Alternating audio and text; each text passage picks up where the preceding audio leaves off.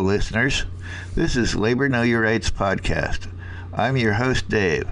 This episode is brought to you by the National League of Justice and Security Professionals, where the members come first. Contact information can be found in the show notes, including our toll free number, which is 1 855 625 8610.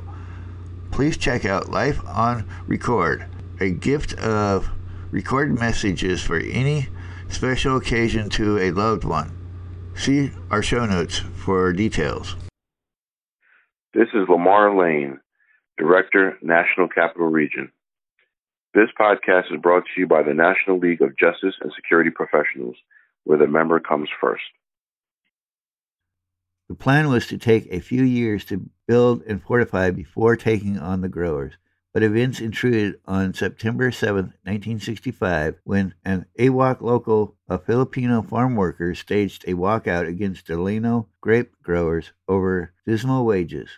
The local, led by Larry Itliong, turned to the NFWA for support. There was a history of ill will between Filipino and Mexican workers, and Chavez doubted his untested union was ready for a strike but there was considerable pressure from his supporters to join the AWOC action. At issue were demands for wage increase from $1.25 to $1.40 an hour and recognition of AWOC and the NFWA. At a meeting on September 20th, Chavez put the question to a vote of the rank and file, who voted unanimously to join the struggle. The walkout soon involved 5,000 workers on agricultural lands covering more than 400 square miles. As it was soon a Mexican American strike, the NFWA and Itliong's AWOC chapter merged following year into the United Farm Workers Organization Committee, UFWOC, with Chavez as its leader. The distance between farms created problems for the strikers, but because grapes required harvesting at just the right time, strikes strategically timed could inflict maximum damage. Also, grapes require the attention of semi skilled workers 10 months out of the year. The field hands tended to be more experienced, less migratory, and less replaceable. The growers did not want to work out any agreement. They used tractors to kick up dust at picketers, shot over their heads, and even once crop dusted them.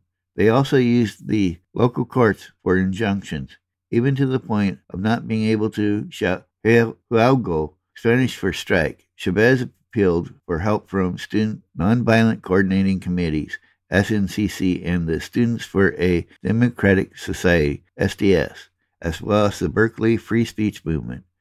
Chavez, a devout Catholic, also benefited from the consistent interest of the church, specifically its philosophy of liberation theology the belief that priests and church members had a duty to assist the poor in their struggle for economical and social justice.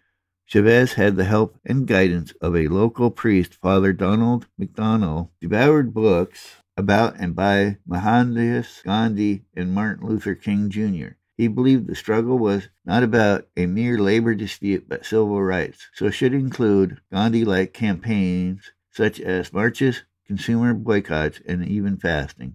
He also shared with Chavez portions of the transcript of the La Lafayette Committee hearings held in Los Angeles in the 1930s, which revealed the underhanded techniques the growers had used to ravage earlier farm workers' movements. Reuther of the United Auto Workers and Robert Kennedy, now a U.S. Senator from New York, were so impressed by Chavez's nonviolent labor actions that they went to California. The growers were watching with curiosity and outrage. They could not understand how a local movement of scruffy migrants had managed to enlist national political figures in their crusade. The growers still thought of Chavez as that dumb Mex. Reuther at a rally said, You are making history here announcing support of the FLCIO. We will march here together. We will fight here together, and we will win here together. Kennedy, who impaneled a hearing of the Senate Subcommittee on Migratory Labor while in town in order to hear local testimony, vowed that if America could dream of putting a man on the moon, it could manage to improve the lives of California farm workers. Organized labor and the alliance with the Democratic Party was about to face a critical test. It would arrive in the form of a tragedy in foreign policy. Supremely loyal to President Johnson was George Meany, leader of the AFL CIO. He had been personally devastated by the death of President Kennedy and had been deeply touched when President Johnson made it a point to reach out to him for help in guiding the reforms of the Great Society.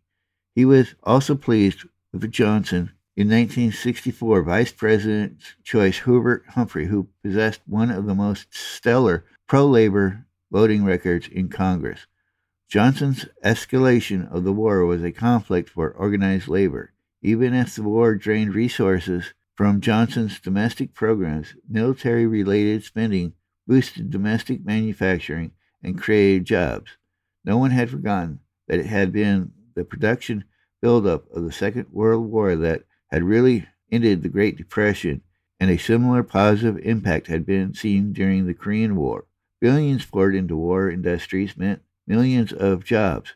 For organized labor, the war was far away and jobs were a reality. Meany, who was Johnson's leading defender among U.S. Union's heads, wanted to believe that the nation could afford both the war and the Great Society, a view that was tested when the White House cited escalating war costs in opposing a hike in the minimum wage from $1.25 to $1.60 per hour. Slowly at first there came a loosening of tongues. Elements within the labor movement were among the first to voice concern that the war in Vietnam had been hastily entered into and was a mistake. On February 24, 1965, Local 1199 of the Drug and Hospital Employees Union, which had a long history of challenging racial discrimination and other injustices, sent a telegram to President Johnson and New York Senator Kennedy and Jacob Javits urging a peaceful settlement of of a war no one can win. Other nations joined, and over the next couple of months, the Negro American Labor Council, the Missouri Teamsters District 65 of the AFL CIO, and members of the UAW tell the president we don't like to be lied to.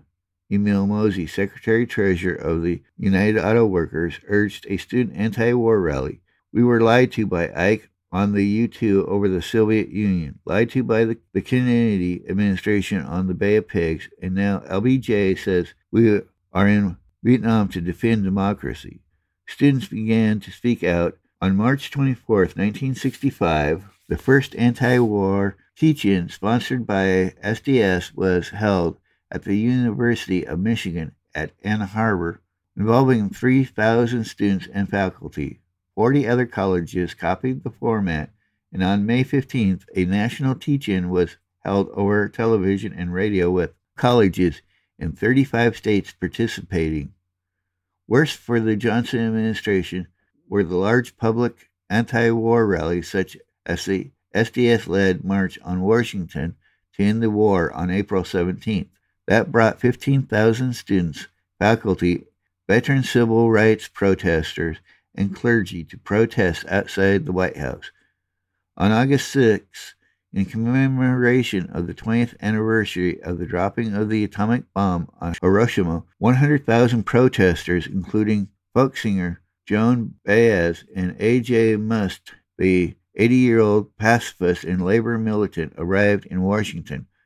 Calling themselves the Assembly of Unrepresented People, the group carried a petition calling on Americans of draft age to, to conscientiously refuse to serve in the military and to request a discharge if they were already in uniform. Local 1199's opposition remained steadfast. In November 1965, it purchased an ad in the New York Times demanding a ceasefire in Vietnam, and into the bombing of North Vietnam, and an effort to negotiate a settlement. By early 1966, it was joined by the Amalgamated Clothing Workers of America in condemning a war that, due to college draft deferments, was being fought largely by soldiers drawn from the working class, with blacks a proportionately high percentage. The jungles of Vietnam, it was said, had become a poor man's graveyard. Anyone who was within labor leadership ranks spoke out on the war, risked excommunication at the hands of George Meany, who defended the conflict as necessary for the freedom to survive and dismissed protesters as academic do gooders and apostles of appeasement. The internal debate came fully into the open at a December 1965 AFL CIO gathering in San Francisco. Speeches in support of the war were heard from Meany Vice President Humphrey and Secretary of State Dean Rusk, who were loudly booed by college students in the balcony. Both sides started yelling, and soon Meany slammed a gavel down, demanding, Will the sergeant at arms clear those kooks out of the gallery? Mazey, the UAW's outspoken secretary treasurer, who had emerged as his union's leading dissident voice on the war, used his turn at the podium to challenge the convention to rethink labor's position, offering a quick summary of U.S. policy toward Vietnam since the Second World War. He pointed out that America, like earlier French occupiers, was exhibiting a reckless imperialism and insisted that the rampart against communism it had chosen to back in Vietnam was a flawed and corrupt public dictatorship. He demanded the AFL CIO reverse course at once and come out for peace negotiations. Meany countered Mazey, insisting that while the French had been a colonial presence, the United States was there as a force of liberation, and that the unhappy conflict would end when communists stopped trying to take over Southeast Asia. This was evidence of the widening gap between organized labor and student activists over Vietnam. It did not help that most of the big trade unions' senior labor executive councils were truly senior, white men in their 70s and 80s, many of whom had retired or had been relieved of their day to day union duties, yet hung on as esteemed elders. Liberals and intellectuals who felt a sincere connection to the labor movement and labor history could not help but feel alienated, of course. The dynamics also functioned the other way. Older union members, even those who disapproved of the war, could not countenance the more outlandish forms of activism the young people favored, which went so far as to disrespect the president and the country.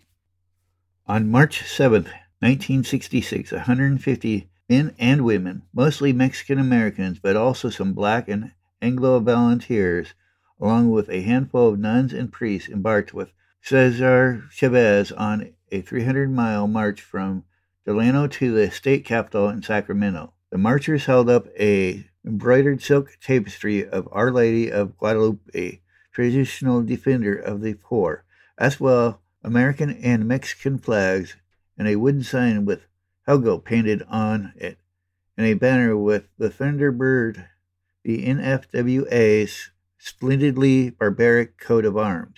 The march moved north through the fertile San Joaquin Valley through vineyards and cotton fields, losing but also gaining people along the way. At every stop, a NFWA member named Luis Valdez read the official resolution. The marchers had written, our sweat and our blood have fallen on this land to make other men rich. We are poor, we are humble, and our only choice is to strike. We want to be equal with all the working men in the nation. We shall overcome. They arrived in Sacramento on Easter Sunday with the 57 original marchers being swept up in triumph onto a stage decorated with Mexican and American flags. During the last days of the march, the first growers had given up.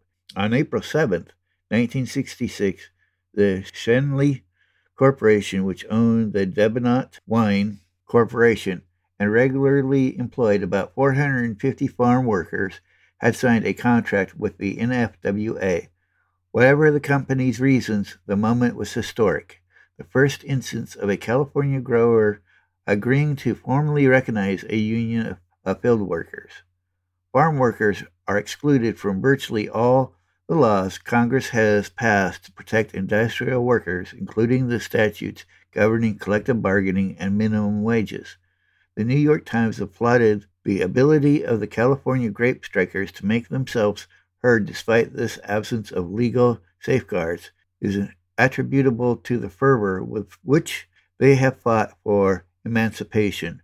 Chavez took on DiGiorgio next, a larger corporation that controlled several hundred thousand acres in California and employed as many as 1,500 pickers.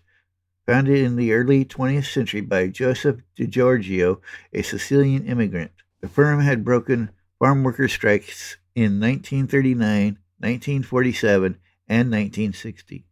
The current president, Robert DiGiorgio, the founder's nephew, was a prominent businessman who sat on the board of the Bank of America. To break the history of strike breaking, Chavez used a controversial strategy, insisting that the company's available workforce be reduced by sending undocumented Mexican workers home. A more serious complication was that the Teamsters, who had aided the NFWA in defeating Schenley by refusing to cross NFWA picket lines, now maneuvered so as to be able to participate in any possible contract resolution with DiGiorgio.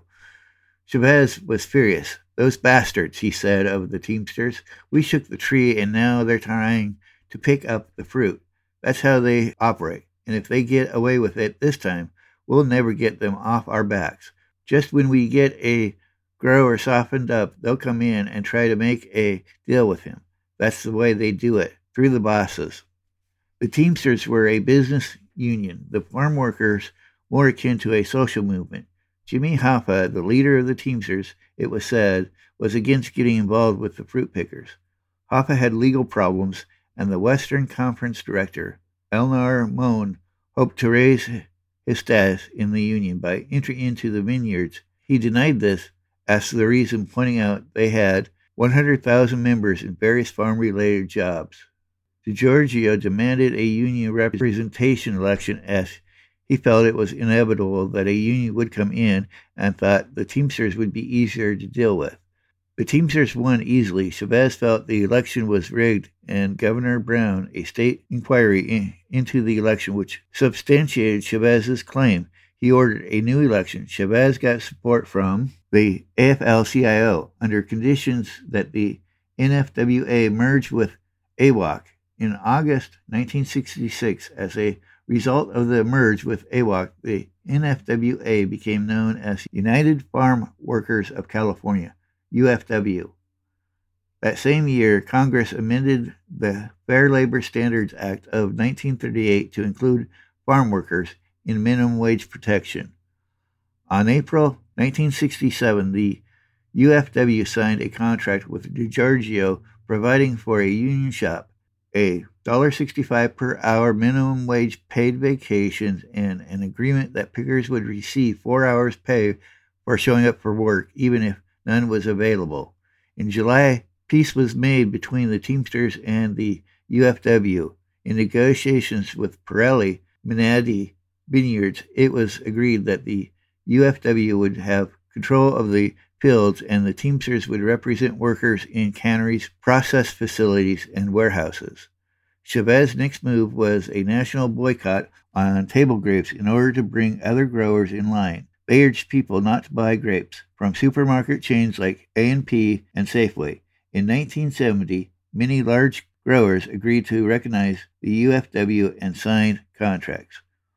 Walter Reuther in 1965 recommended peace negotiations be initiated by the United Nations, and two years later he supported a halt in the U.S. bombing of North Vietnam. But Reuther's protest of the war was not as loud as other UAW's members and, at Johnson's personal request, appealed for patience to Martin Luther King Jr., who in the spring of 1967 issued an elegant demand for an, an end to the conflict.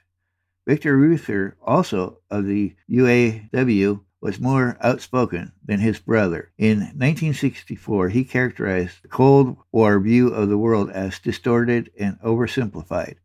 At a 1966 UAW gathering, he openly accused Meany and Lovestone of using the AFL CIO as a cover for CIA covert operations in the Dominican Republic.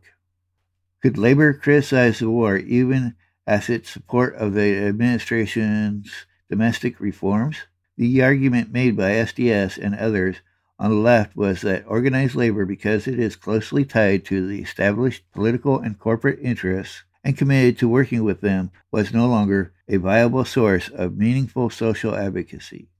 While this might have been true of the major unions' faithfulness to the president's Vietnam policy, one could point to the Farm Workers Crusade in California as an example of supportive engagement by the AFL CIO. The UAW and other union entities, they had also siphoned off money and support to the civil rights struggle in the South. The era was most televised domestic crisis and a depressing counterpart to the nonviolent civil rights movement in the South was the eruption of the lethal race riots in many northern U.S. cities. Harlem and Bedford Stuyvesant in 1964, the Watts riots in Los Angeles in August 1965, Chicago and Cleveland in 1966, Newark in 1967. The violence in Watts lasted four days, killed 34 people, and injured 1,000, with damage estimated at $50 million. By 1967, Cincinnati, Buffalo, Boston, Atlanta, Dayton, and even unlikely places such as Waterloo, Iowa, had been struck by similar outbreaks, attended by looting and mass arrests. In late July, the city of Detroit descended into what looked like an urban war zone with National Guard tanks and armored personnel carriers rumbling through the streets.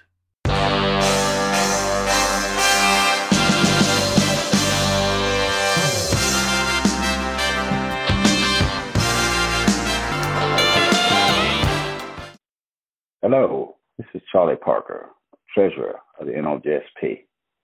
This podcast is brought to you by the National League of Justice and Security Professionals. The member is first. Thank you. And to wrap this one up, I'd like to thank our sponsor, the National League of Justice and Security Professionals, where the members come first.